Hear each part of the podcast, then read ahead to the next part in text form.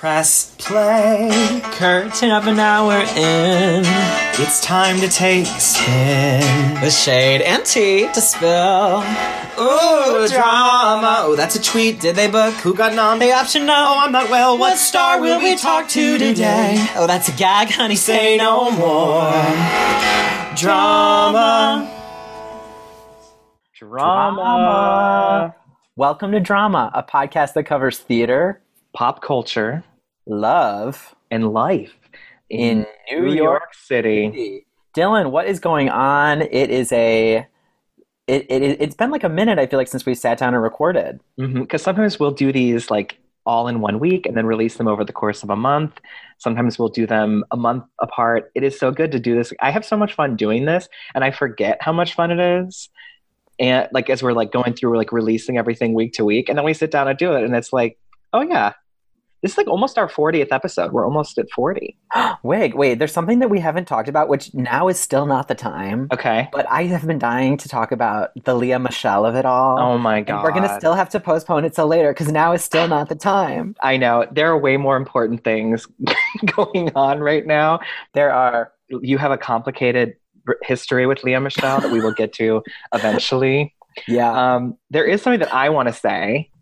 Um, we th- last week we talked about Breonna Taylor. This week, I specifically want to bring attention to the senseless murder of Elijah McClain in Colorado that happened. It's almost been a year. It was last August. And there's going to be some info in the notes of this episode as well as on our social media. But we need to demand justice and continue to draw attention to this. Um, and, and like I said, we talked about Breonna Taylor last week. The notes about that are in those episode notes. So that is what's way important than Lea Michele right now. We'll get to Ms. Michele. We will get there, but not right now. Oh, she will have her day. Connor, I do need to talk about something else that's important. Okay. Well, hurry up because I'm so excited to talk to. You. I know, guests. I know. Well, uh, this this segues in appropriately. Oh, perfect. I feel like I am hungover today. Oh, what I'm I'm gonna call it a Hamilton hangover because we watched. I'm mad. I know, fun alliteration. Because last night we finally watched Hamilton, which I mean, this is this is Sunday. It came out on Friday. Yeah, last night was like an event. It truly was, and I just have to say, we did see Hamilton. We've seen it twice in person, but we'll get into it later. Um, I'm so grateful that we have this to watch over and over and over again now it's unbelievable and i forgot that it's good. Well i remember I, I, think it was like back in like january or february i texted you and i said connor i'm listening to hamilton at work today. Dot dot dot. It's good. I remember when you sent me that text I, I laughed out loud because i was like you know what it is? And i think things come out in hamilton I mean, cultural phenomenon when it, when it came out, you know, five years ago, and then like even through the whole next year, through the Tonys, and then everything, um, it was everywhere, and I loved it, and I was listening to it and watching everything, and I think I just kind of there was so much of it that I kind of just forgot that it's amazing because everybody was like, "Oh, it's amazing," and now once again, I feel like I'm rediscovering the show. I, I sound so stupid, but um, no, I was literally I, I had I had songs stuck in my head this morning about. I guess I'm hungover from Hamilton too because I literally had some front runner for the title of the episode. I had songs stuck in my head and I haven't in so long, and I think that there's something so special about um, capturing most of the original Broadway cast in this um, this live filming of it. I know it, it is so brilliant, and the performances are phenomenal, and I just feel like lucky that this is coming out right now in this time and now, was it supposed to go to theaters? Do you know? Yeah, yeah, it was. It had a scheduled theatrical release, which I think means that some of the I think it could be nominated for Oscars because of the new Oscars rules about if something was supposed to go to theaters, it is still eligible to be nominated for things. So Hamilton could now also be sweeping the Oscars, and I think there's a case be made for it because I think a lot of other things aren't going to come out this year. Um, things have been pushed, so you know what? And in the way that it was filmed, it, it felt like a different experience than seeing it on stage. And there are two performances in particular that I think should win Oscars. I'm shaking. All right. Well, maybe, okay, I can think everybody should, obviously, but Renee Elise Goldsberry. Yeah. And Chris Jackson. Oh, I love him. The vocals. Of course, Les- Leslie, of course, of course. But I felt like, and I've only watched the movie once, I felt like he wasn't as present in the film version as I remember the character of Burr being present in the stage version. Maybe it was just the way that the camera wasn't like he wasn't always in the shot. Interesting. Yeah, I'll have to watch it again and check. But he's I know. unreal and oh my I sh- uh, okay we we could get into it and get into it And It's- we will. it's appropriate that we're talking about Hamilton today Roll the credits, Dylan. because we have a guest who has been Hamilton. I'm going to get into it. Our guest today is a young, scrappy, and hungry revolution of a performer. He is known to audiences nationwide as the titular role of Alexander Hamilton, having toured the country before making his debut as the lead on Broadway. Our guest also wowed in One Day, the musical off Broadway, Douglas Carter Beane's Hood, the Robin Hood musical adventure, Hangar Theater, which is in Ithaca, production of In the Heights, the world premiere of Jerry Mitchell's Gotta Dance, Choir Boy at Geffen Playhouse, and as the lime green Speedo wearing hunk Adrian on Pose Season 2. He is an original Broadway cast member of the Bob Dylan musical Girl from the North Country as Joe Scott, which opened in March just before the shutdown, and we saw, having provided his glorious vocals for the cast album as well. He is an In N Out Burger aficionado, an activist, and hashtag A Scott Ham. Please welcome to drama. Austin Scott. Oh my God. Wait, that is the best introduction I have ever received. Thank you. Oh my God. Can you like write? It's true. It's true. All of it. I, all of it's true, right? Yeah, Dylan's doing freelance work, so he'll definitely do it. I will be calling you for sure. Oh my God. I'll send that to you. Austin, thank you for doing this. yeah. Thank you so much for having me. I'm excited to be here. Um, I'm, I'm sure you have plenty of thoughts about the Ham. Have you have you seen the Hamilton filmed version? So, yet? full disclosure, I've not watched the entire thing all the way through. fair. I have watched bits and pieces, um, mainly things that I did not get to watch being in the show, which is essentially the whole show. But uh, there, there are moments like "Wait for It" and "One Last Time" and "Satisfied." I had to go watch "Satisfied" because just seeing the whole Of rewind course. sequence, like it's been years since I've seen that. So, um, I haven't seen the whole thing, but the, the little bits that I have seen, incredible. yeah, because this was so they filmed it like right after the Tonys. Yeah. They blocked off the theater. I mean, I remember walking by and just like seeing the whole theater blocked off for like a whole week. Um, they basically just, you know, set up a set in there and it was super secretive. They weren't really telling people what they were doing. And I remember that. It was cool. So was it actual performances that were filmed, or did they do this during the day or something like that? So don't quote me on this. My understanding Okay. was that they that they kind of filmed it dry. Um, and so as I'm watching it, obviously you hear all the the, the sound, you know, the, the audience and stuff Mhm. like that. So I think they may have layered that over, but they may have just like kind of let in specific audiences and, and done it like that. Um, my only thing is having been in a show that was that was filmed. We did a lot of B-roll and stuff for Girl from the North Country. It, there's a lot of rigging that has to be set up, and there's really not a lot of space for audience members to sit. So I, I'm not exactly sure how they would have been able to get all the high quality shots that they did and the angles if they had a full audience. But again, don't quote me. I wasn't. I wasn't there. of course, of course. But you weren't you like the sixth full time Hamilton, something like that? Like, I was, yeah. In all the companies when I joined, I was the sixth, and then when I went to Broadway, I was the fourth. I think. Two that of so wild. Yeah. And I mean, we're the same age, so it's like to be this young and be leading the biggest phenomenon in the last decade on Broadway. What was that like? It was a trip. it was. uh, it was crazy. I mean, I, I remember just the day that I found out I got it, which was, you know, I think back in summer of 2017. I think um, I just had this this moment of realization where I was like, my entire world is just going to shift. It's about to flip upside down. Oh, the world turned upside down. World's upside down. See what I did there?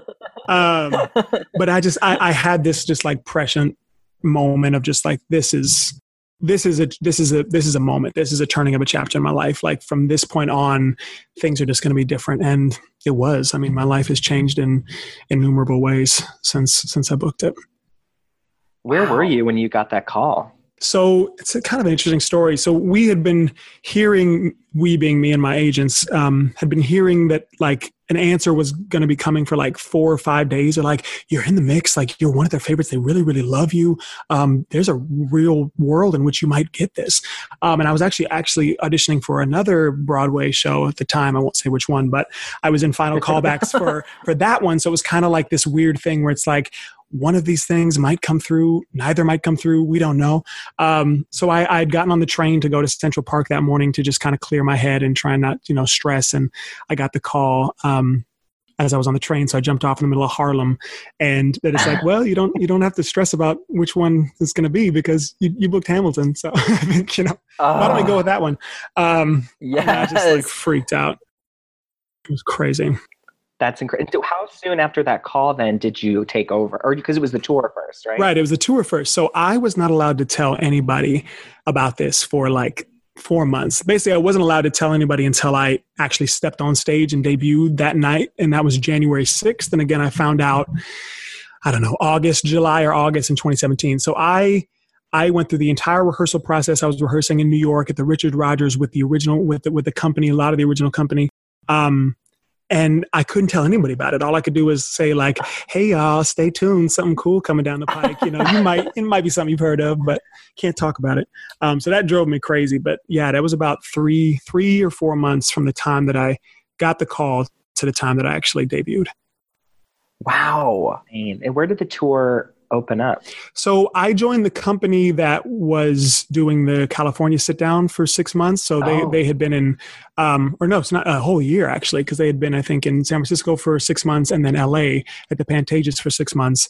And I basically joined right as they were launching the true tour. So I Okay. debuted in San Diego and then we went across the country and it was amazing. Did you go to Cleveland? I did not go to Cleveland. I think I think though it might have been my company that went to Cleveland after me. That may have been because they launched so they launched the second national tour about six months into my run. Yeah. So they, they were we were kind of like crisscrossing um, these two tours at the same time. Were you was Rory O'Malley with you? So Rory, yeah, Rory was my King George for I think the first, I don't know, maybe just a couple weeks. I think he was he was kind of leaving just as I was coming in. Okay. Um, yeah. He he was we he was on drama two weeks ago. Oh my god, I love him. We actually just did a, a fundraiser um, the other day through through this company Boom that we work with. Um, I love him so Oh, much. nice. Shout out to Boom. Shout out to Boom.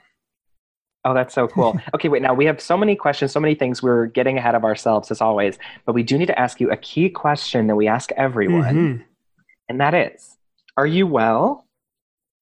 Who, all things considered, uh, yeah, I can't. You know, I can't. It's a very that's a very complex and loaded question at this time, for sure. Mhm. Um, I think I'm as well as I can be. I think I I have it.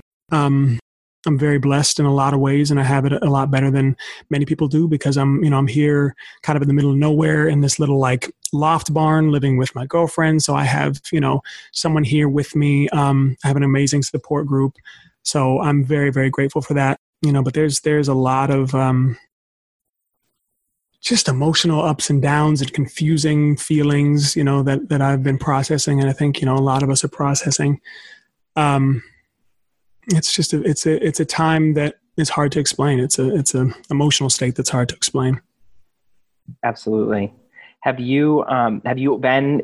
You said you're in like a. I can kind of see the background. It's like a barn Mhm. cabin type situation. Have you been there since the beginning of quarantine? Yeah, so Broadway shut down on March 12th, I think, and we basically um I'm staying out here. This is my girlfriend's parents' uh place in South Burlington, Vermont, and they basically just like offered they're like if y'all want a place to just kind of stay for a little while that's, you know, away from from it all, uh, you're welcome to come stay out here. And so I think 2 days after that, maybe like on the 16th or something like that, we came out um and yeah, we've been here ever since.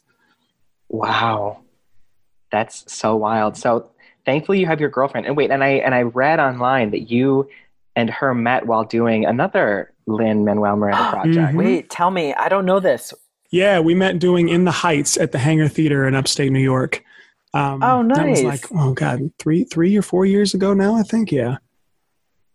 Oh my God. Okay. Well, I'm so glad you guys met each other. I have to say really quick, In the Heights. I, I love Hamilton. I love In the Heights. It is like in my top five favorite musicals of all time. Like, oh my God. I remember when it came out, I would watch their Tony's performance over and over and over again that summer and got the cast album. I hadn't seen it yet, but would I put like all the music on my iPod Mhm. and would just like walk around. Like I was in a in gym class at the time in high school, and they, like always they just made us walk the track all day, which was like kind of all random. the time. Yeah, Mm. you could either shoot basketballs or walk the track, and so I would just walk the track and listen to um, "In the Heights" non-stop, obsessed, and can't wait to see the film, Yeah, the feature film. I know. I'm really excited for it. That and that was one of the first like musical theater soundtracks that you could really like drive down the road blasting on your car stereo with the windows down and it didn't sound like, you know, musical theater or what people think musical theater sounds like. Um, so I remember I, I was in love with that soundtrack too for a long time. Still am. Who did you play in In the Heights? I played Benny, so I've actually played him twice. I did it. I did another production in Northern California at a, a theater called theater company called Broadway for the Bay. Um, about a year before I did it at the Hangar. So I I love that show. It's very near and dear to my heart. and it brought love to your life. Yes.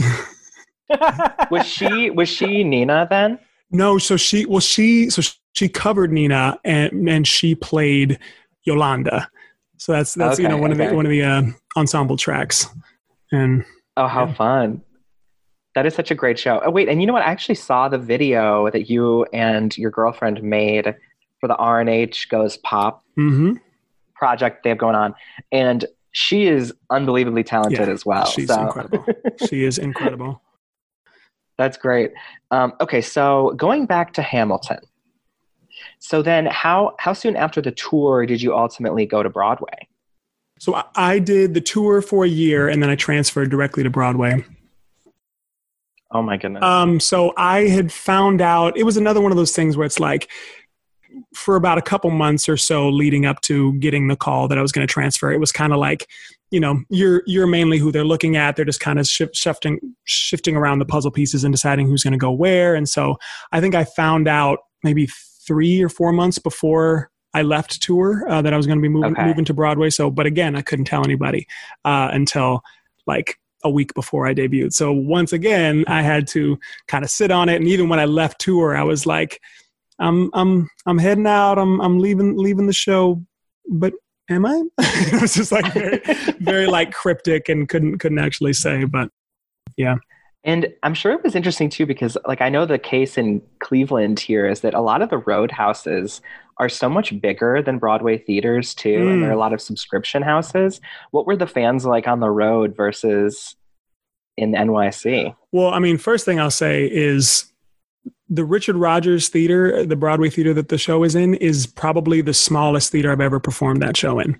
Um, Wow. It's it's very it's very intimate. I think the largest theater on the road was probably the Fox Theater in St. Louis, and that was like forty two or forty five hundred seats. Whereas the Richard the Rodgers, Fox? the Fabulous Fox, yes. Whereas the Richard Rodgers is only like 13, 1400.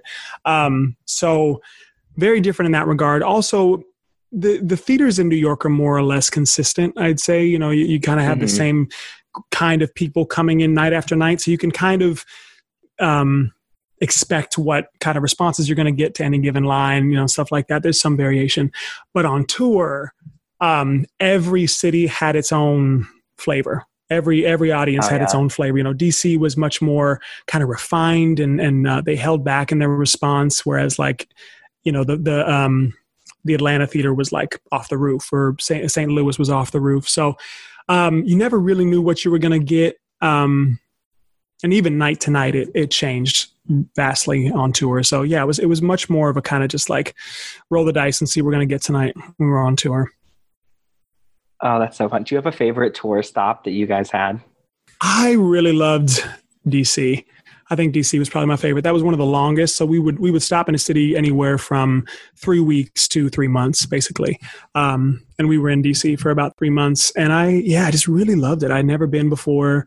Um, really got to kind of like feel like I sat down and put down some roots for a little while and just could you know settle in for a minute. Um, and the, we we performed at the Kennedy Center, which is just gorgeous, gorgeous, gorgeous. If you've ever been, it's one of the most stunning theaters I've ever seen. So, yeah, I really love It DC. is beautiful. Yeah, We ran actually back to In the Heights. Dylan, isn't that where we saw In the Heights? Yeah, when they did. um It had like Vanessa Hudgens. yeah, the it. one they just did with And- Anthony Ramos played uh, Oh, Yeah, his role. Yeah, he was amazing. The whole production was amazing. We saw like this added performance they did where like the whole thing sold out, Mm. and then they added like an extra one Sunday night. Oh, it was so good. But that theater is gorgeous. it is so beautiful, especially the ceiling. Oh my god, it's just so beautiful. And just on a little side note, I think one of my least favorite stops, uh, not, not because of Drama. not because of the city itself, but because of the geographical location of the city, was Denver, probably because Okay. the altitude is so high and the air is so thin there that we actually have to, we had to have uh, oxygen tanks on either side of the stage. And dancers and, and actors too, we would come off after, you know, really intense scenes like Yorktown or something, and we would just like take a hit of the, the oxygen for a couple minutes and then be like a little line form. So that was, um, you know, I, That's wild. it was in, it was definitely a challenge and um, uh, you know interesting an interesting challenge to overcome. Who else was in your cast? Because I think we saw Nick Walker as Burr. Nick, so. Nick Walker was in the second national tour, so that was Okay, he was Burr, okay. yeah, um, on the second national tour. My Burr for the first like eight months was uh, Nicholas Christopher, who Mm-hmm. actually was in the original cast on Broadway and and covered um, George Washington there. And then he actually, when I moved to Broadway, he moved to Broadway as well and played George Washington for a little while on Broadway. So we got to play. I got to play uh, Hamilton with Burr, um, with him as Burr, and with him as George Washington, which was really interesting. Um, but yeah, we had Nicholas Christopher, um, Chris Lee from the Broadway, I mean, from the Chicago company, played Jefferson for a little while. Jordan Donica was there when I first began. Oh, yes, um, great. Who else? Uh, Julia Harriman was my Eliza for the first part, and then it was Hannah Cruz. And we, yeah, we, we saw Dre, uh, Chaundre Hall Broomfield was uh, Mulligan Madison pretty much my entire time there.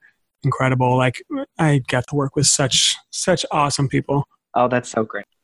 and then you went to Broadway, and you got like Mandy Gonzalez holding down the fort. Like, holding down the fort. She is oh man. a legend. And and I mean, God, like James Monroe Iglehart, who we actually both uh, did theater in the same area uh, in the Bay Area. We both came from the same place, so um, I was always aware of him. He was like this this Bay Area legend, and so getting to work with him was just incredible. He's like my big brother now.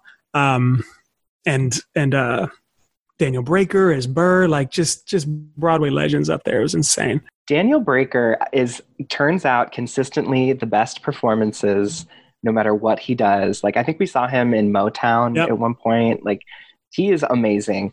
Um, okay, so then did you get like when you were on Broadway?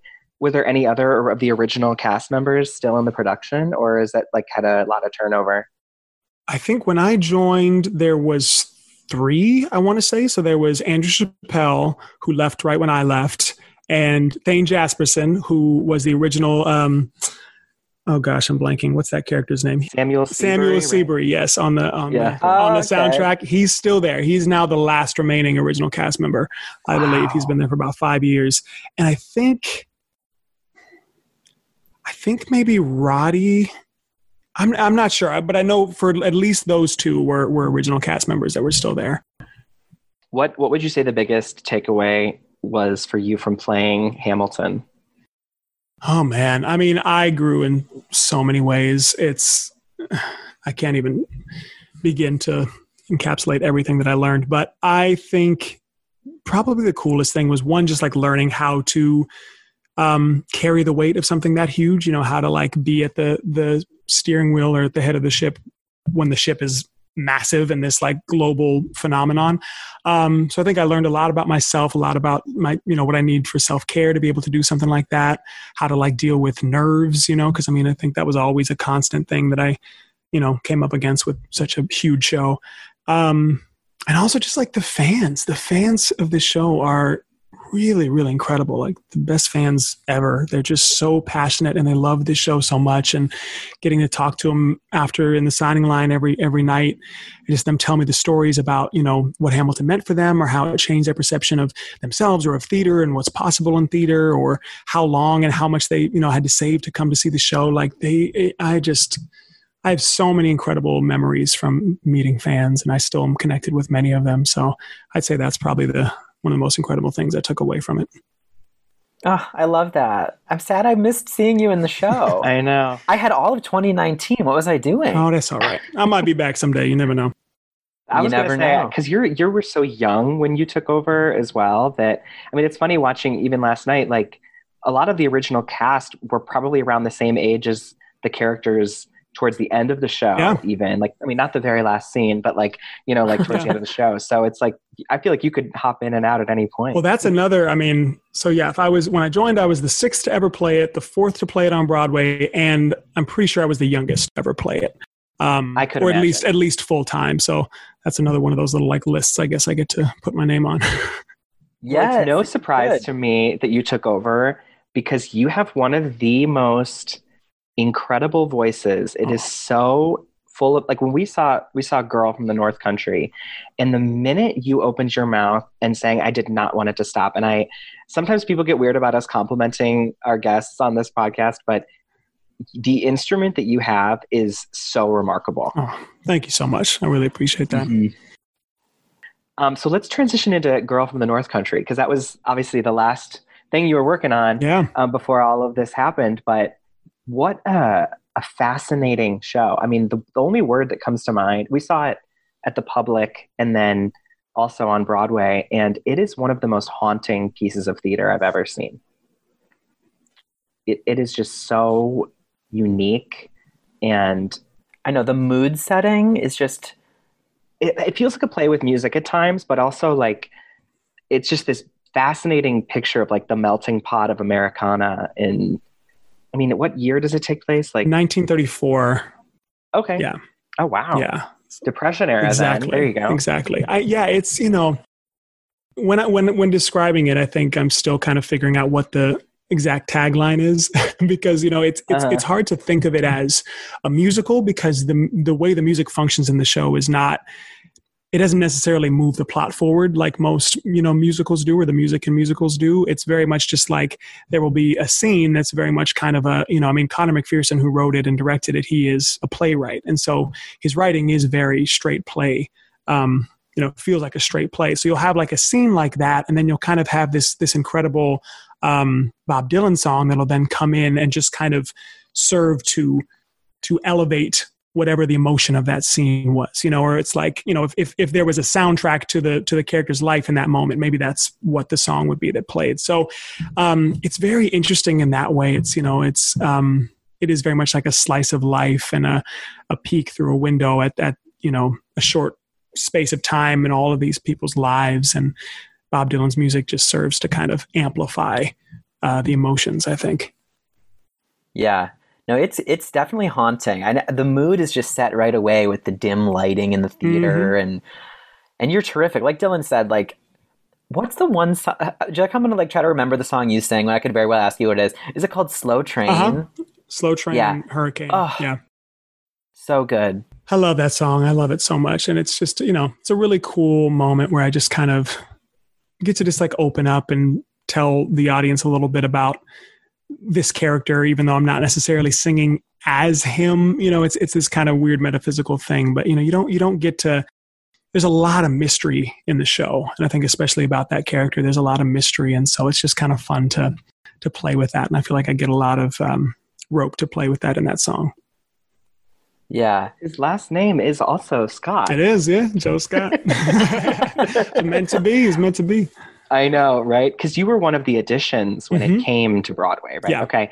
And I mean, the whole cast is phenomenal. I have to just say, Mare Winningham Oh my God, is otherworldly. she is one of my favorite people in the world. She is just, and I- I mean, she is as sweet and as just incredible as you would hope that she is off stage. Like she is the mother of the cast in many ways. Um, we love her so much. Oh my goodness. I love to hear it. you know, I fell in love with her when she tragically died from having um, The hiccups. hiccups on Grey's Anatomy. Oh my God, Yes. I don't, Yes, I don't think her, I've seen that. her character is like Meredith Grey's stepmom, so to speak, but I don't think Meredith ever acknowledges her as that Mm. because Meredith's very, very moody and troubled. But um, she comes into the hospital just with a simple case of the hiccups, and it ultimately costs her her life, which is peak Grey's Anatomy. Peak Grey's Anatomy drama. She nailed that episode arc. I mean, she really got it. I mean, we remember her to this day from that, and she's I know. horror story all the time. She is She's amazing. phenomenal. Oh my god, I just watched her newest show. Um, what is it called? This the it's the Stephen King show, The outside. The Outsider. Yes. Oh my god, I was watching Mhm. that as we were like in rehearsals, and I just like come in the next day. I'm like, Mary, you got to tell me what happens next. What happens next? She's Uh-huh. like, I can't. I can't tell you anything. Just- Did you did you watch it." finish the series? I did. I love it. It was so good. So good. Like I I have like over the last couple of years become sort of like a horror fan in a way, Mhm. and it like the first couple episodes especially scared the shit out of me. Like. Um, and of course, Ms. Cynthia Erivo. Oh, come on, of course. iconic in that she show. is incredible. And I love Mhm. Jason Bateman too. He was in that. Uh, yeah, it's Yeah. such a such a good show. Anytime Mare shows up, you know you're in good hands. Mm-hmm. Exactly. That's such a good way to put it. You just like, yeah, you just kind of like some tension releases, and you're like, okay, we're we're Mhm. okay. She's got this. Yes. Oh, she's amazing. I, I was too scared to watch The Outsider, but um, maybe I'll check it out. you guys are you, you're selling me on the cast alone. It's pretty incredible. It is. It's a little intense, but it's incredible. Is it? so I have to ask you: Have people been discovering you over the last month because Pose season two just hit Netflix? I've definitely gotten a, an influx of uh, DMs, Instagram followers? of, yes, of, of followers, Yes. especially DMs um, from all over the Uh-huh. world. So that's been super fun. I, I remember I just started getting all these these um, these DMs, and I was like, "Wait, what happened?" And I literally I had forgotten that Pose season two was was up. So as soon as I figured that out, I was like, "Ah, that that explains it." There it is. I mean, talk about one episode and making an impression. I mean, a fraction of an episode. I was on screen for maybe like seven minutes total in that whole thing. Um, and our listeners might know will know this episode because it's in Pose season two. It's when it's when the gals go to the beach Mhm. and. I mean the the plot dynamics of how they end up having this beach house alone is just true Ryan Murphy like insanity, but um, like it's yeah, I think Janet Mock wrote that episode. yeah, yeah. Mm-hmm. oh she's amazing oh my god but um such an impression because you play a love interest for the lead of the show Mhm. Blanca and as a fan of the show and as knowing and as someone who kno- understands how trans women are treated you're excited you're like oh my god okay wait is this going to be a real could this be a real relationship like what's going on with this guy she goes for a walk with your character on the beach I was nervous. I've got to say, I was nervous. You're not alone. A lot of people were. They were just like, he better not turn out to be a murderer. I swear I swear. know. But then he calls he uh, spoiler alert if you haven't gotten to the end of season two, but he does, he follows through and he gives her a call and then he's mysteriously not mentioned again the rest of the season. I know. Interesting how that happened, isn't it? Well, you know what? The door is open, and we're going to campaign for more episodes for your character. There we Yeah. Wait, are they gonna bring you back for season three? um, you know, they very much when they had shot like that. So that was the second to last episode of season two. They were still kind Mhm. of deciding where they wanted to go with it. And then, you know, another spoiler alert, alert with the finale of season two, they did a massive time jump, like a year in the future. So I am not sure um, where they're where they're going to go. I think, like you said, the door is open. There's so many possibilities. I think they're kind of just figuring it out as they go, especially with the time jump. And I think they might be doing another one. So, you know, maybe Okay. maybe Yeah. at some point we'll find out what happened in that in that year.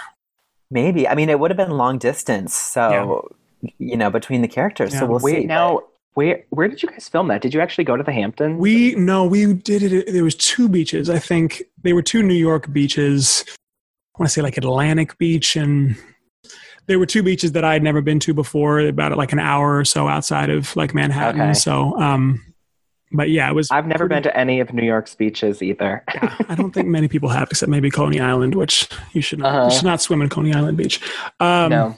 But but yeah, it was like I remember when we had to do the scene where I dove in and like you know rescued her. We actually had a body double that we we tried it with first, and they were like, it's just not looking real enough. Like you know, Austin, you got to jump in there. And it was like the last like five minutes of of sunlight, and it was cold, and the water was getting really choppy. And they're like, it might be too dangerous. And I was like, I got this. I just dove in there and like one take got it done. Um, it was such a like One take wonder. one take wonder. It was such a like cool cool moment. And of course, you got to work with MJ Rodriguez, Oh. which I must say, she. I just read this on Twitter the other day. She auditioned for Hamilton, and everyone said, and she like was called back for Peggy. I want to say. Did she really? Oh my god! Because I actually Yes. I knew MJ before I booked Pose, um, but I haven't Okay. talked with her about that. Oh my god, she would have been incredible. I know of the three, I feel like she would have been. She could have slayed as Peggy, and more importantly, Ms. Maria Reynolds. Come on, Maria Reynolds. Oh, I would love to see her as Maria. Oh my God. Did you? I'm sure y'all have seen her, um, Audrey, right, in Little Shop of Horrors. Uh-huh. clips. Oh, yeah. incredible. Oh my God. It's on our constant like loop of like YouTube videos that we revisit. Yes. It's just it, oh, she's unreal. Yes. Look at all these like iconic people that you've co-starred with. I like just don't know how I got so lucky. To be honest, like I just, you know, just so, just so grateful. They definitely probably feel the same about you. Okay, so I've got to ask yeah. you. We asked. Oh, what were you gonna say? I was gonna say, I remember, I remember singing uh, uh, the last day that I shot, and they were driving me back to um to my apartment on when I was shooting Pose. I was in the car with a bunch of them, and they were like, "So, we know you're a singer. You have to sing Happy Birthday to um I forget who it was, but somebody in the crew was their birthday, so I, sang Happy Birthday to like this car full of full of uh, Pose actors, and that was just a fun memory I had. Oh, that's so That's amazing. I love it. Um, well, I was going to ask you another question, which we ask all of our guests, which is relating to a Ring of Keys moment. So this relates to a life in the arts, like maybe when you were a kid, or maybe even more recent, when you were like watching a film or you saw some piece of theater or some sort of music, and you thought, "Oh my God, I need this in my life forever. This is what I want to do." With my career, this has to be a part of my everyday life. Do you feel like you have a Ring of Keys moment? Yeah, I think I have. It's kind of a two-parter. I think my f- watching like a piece of theater that just kind of really I think cemented it for me was when I saw Wicked. Actually, that was one of the first professional productions that I ever saw, and just the spectacle and the the creativity in, in which you know they they flipped that such a classic story and you know added this extra element and, and angle to it. It just I was stunned. I listened to that album over and over again for the next like three years straight. Um, but I'm not sure that that's the moment where I was really like, wow, this is what I want to do. I think it was, I saw Brian Stokes Mitchell in concert um, in San Francisco when I was like, I don't know, 14 maybe something like that. And I had I had been familiar with him because I, I loved like Prince of Egypt, that movie, and he's you know he sang a bunch of songs in that, and um, I knew I knew of his work. But watching him live, I think that was the first time that I saw myself up there. Like I was like I you know I, I saw myself in him i saw this incredible role model of of like who you know what theater could be and what a theater artist could be and like a leading man and i was just like wow i i want to do that i want to do that so i think that was my my real moment Um, I just need to hear you sing "Wheels of a Dream" now, and because that would be absolutely amazing. maybe i'll do a If cover he sometime soon yes, please. Um, he is so incredible. I mean, I see why. Also, what production of Wicked did you see? Like, was it i think I, on tour? yeah i think i saw the i think i saw the out of town tryout actually before it went to broadway so i saw uh, kristen Oh. stewart and idina menzel and all of them um and was just floored just like oh my god so good Oh my god! Wait, you accidentally said Kristen Stewart, and now I'm imagining. See, Now I'm can you imagining Kristen imagine? Stewart. Can you imagine? As I as as I was saying it, I was like, something doesn't sound right. Kristen Stewart. No, that's right. That's right. I'm gonna go with it. no, Kristen um, Chenoweth. Excuse me. Yes. No, my God. No, you're fine. But did you know that Kristen Stewart is going to be playing Princess Diana in? Is that what it is, Connor? Yeah, yeah, in a in a In new something. I I don't know about the TV show or film, but she is going to play Princess Diana. Oh my Diana. God, she's had such a fascinating career.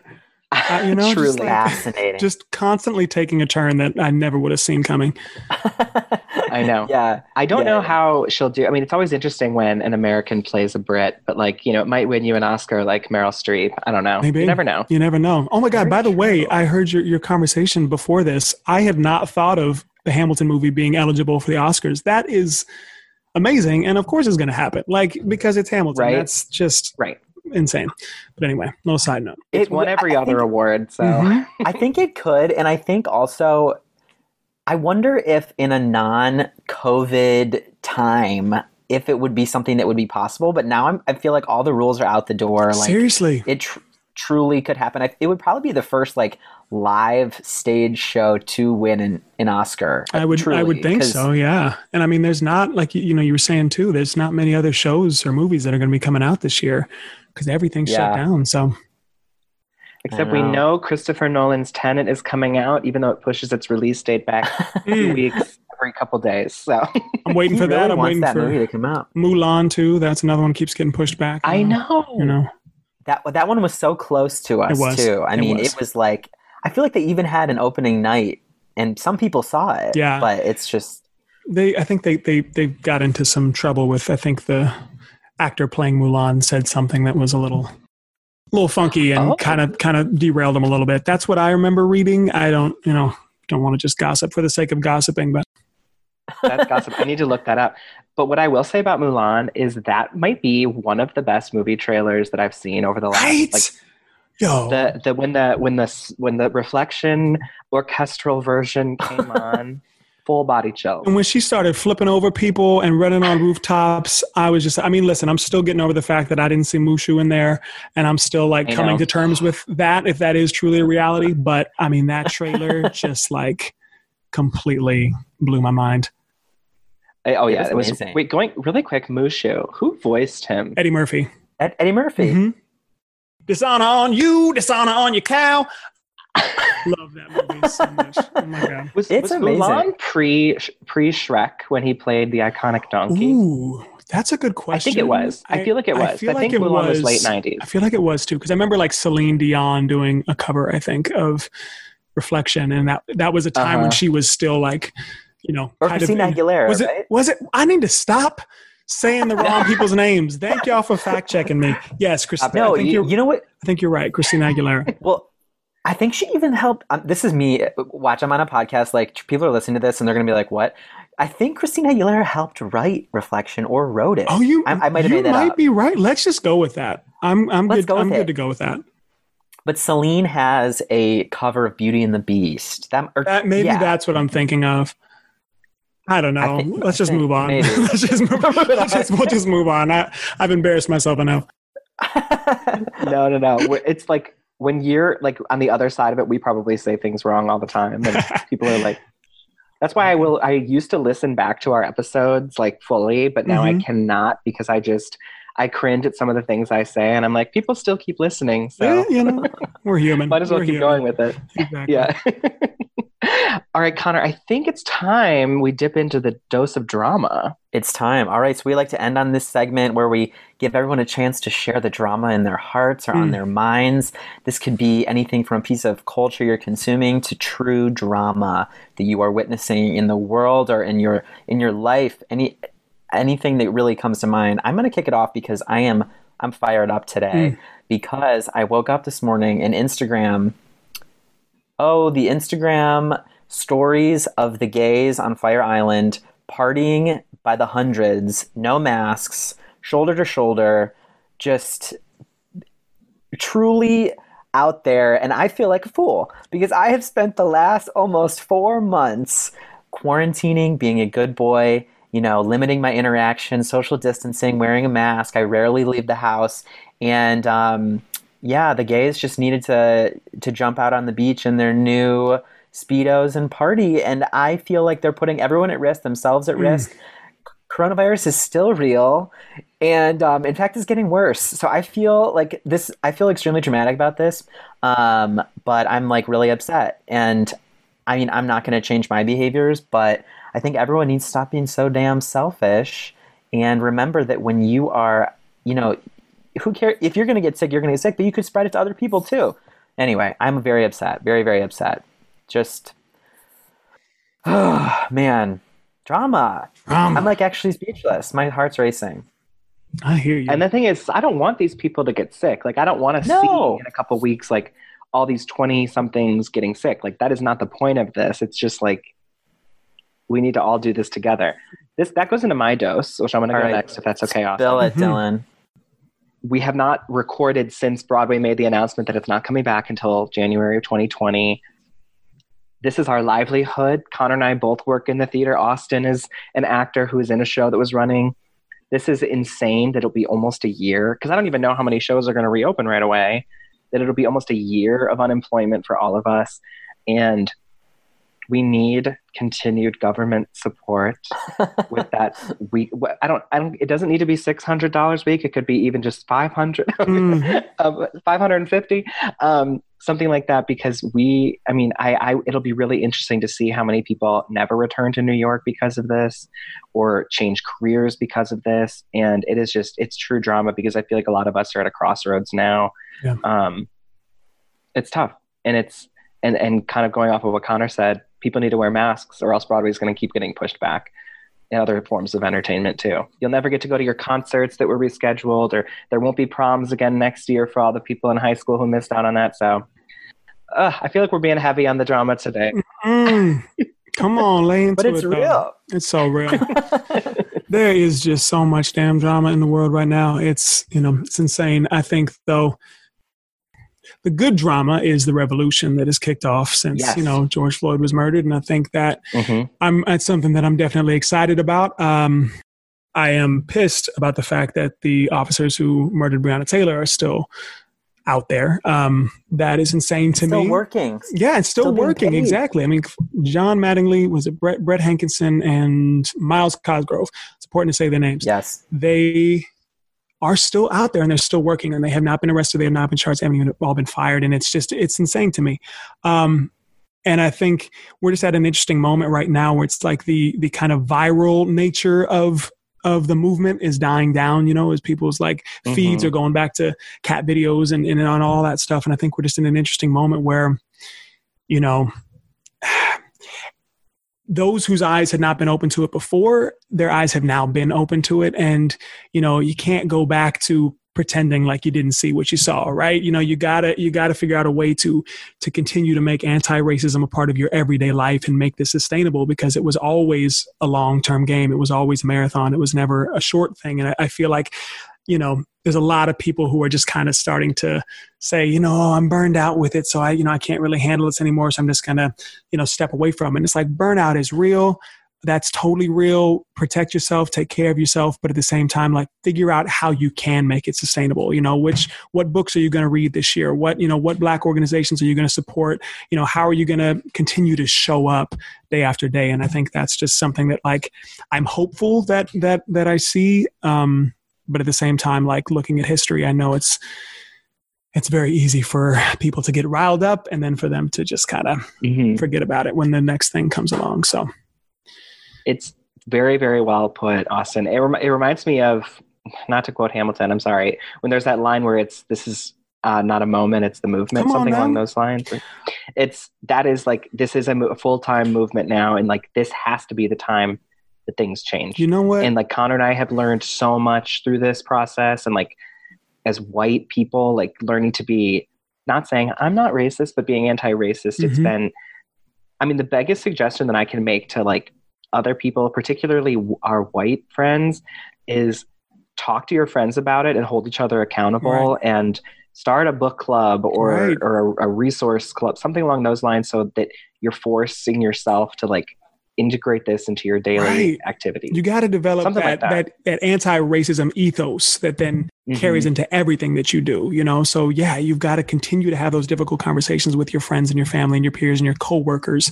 You know, like you said, yeah, start a book club. All of those are really, really great ways to just continue to stay active. But yeah, it's really just like always striving to be a better ally and looking within yourself to figure out, you know, to uncover and challenge your own unconscious biases and um, right. You know, it's just really important work that has to continue, um, and definitely has to continue within the uh, the theater industry for sure. I mean, that's a whole different thing that I could talk about for hours. Yeah. But um, you know, really, no, real. really hope that that that we we see the change that we're demanding. Mm-hmm. I hope so.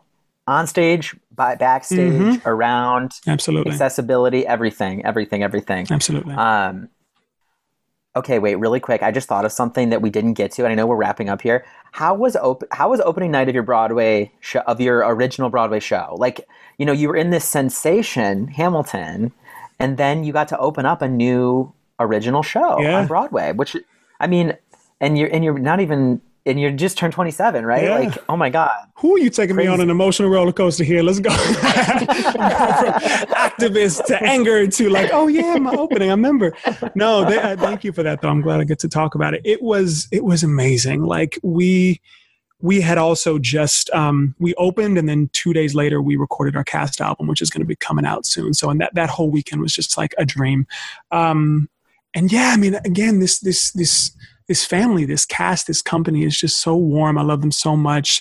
There was just so much love on that stage opening night, and then we got to you know go do our our opening night party down the street after that in Bryant Park, and you know celebrities showed up and like you know got to do the interviews and all that kind of stuff, and just like just hearing what the what the show meant to people and how they were you know um, taking it in and, and processing it and it was just a, a high that I think I, re- I rode all the way through the, the following week. And so to go from that to, you know, the, the three days of terror where we were hearing like the NBA is shutting down and this is shutting down. And then Hamilton and San Francisco shut down. I think it was that moment that we really realized, oh, if they're starting to shut down major, major productions like that, then, you know, Broadway's, it's only a matter of time. So we Yeah. were checking our phones like throughout the performance just because we didn't, you know, at any moment we thought the order could have come down from from Cuomo that said, you know, got to got to shut it down. So that was just a crazy week, you know, going from extreme high to, you know, just hmm utter shutdown. Well, I anticipate many more positive opening nights for you Oh, in the thank you. future because I mean you've given us so much already in in your your career, and I just know that the the best is still yet to come. only the beginning, baby. Only the beginning. Mm-hmm. Thank This you. is the beginning. Yes. Um, so you are at Austin Scott ninety three on Twitter and Instagram. That is correct. Um, and you, everyone who's listening, please follow him. You post amazing resources as well about continuing the conversation about being anti-racist and just the movement that's going on. And we are trying to do our best with at the Drama podcast by doing the same, but we are definitely not the resource to follow. I mean, it's just we we were putting out the podcast and trying to keep these conversations going. But right on. Right on. we are so thankful for your time today, Austin, and I hope that everyone gets something really important out of our conversation. Like you said, it was a journey in many ways, but I feel like there's a lot of good things in here. hmm Absolutely. Absolutely. Yeah. Thank y'all so much for having me. I really had a lot of fun. Good, oh, so great. good. Well, Dylan, Connor, we'll see you next time. drama.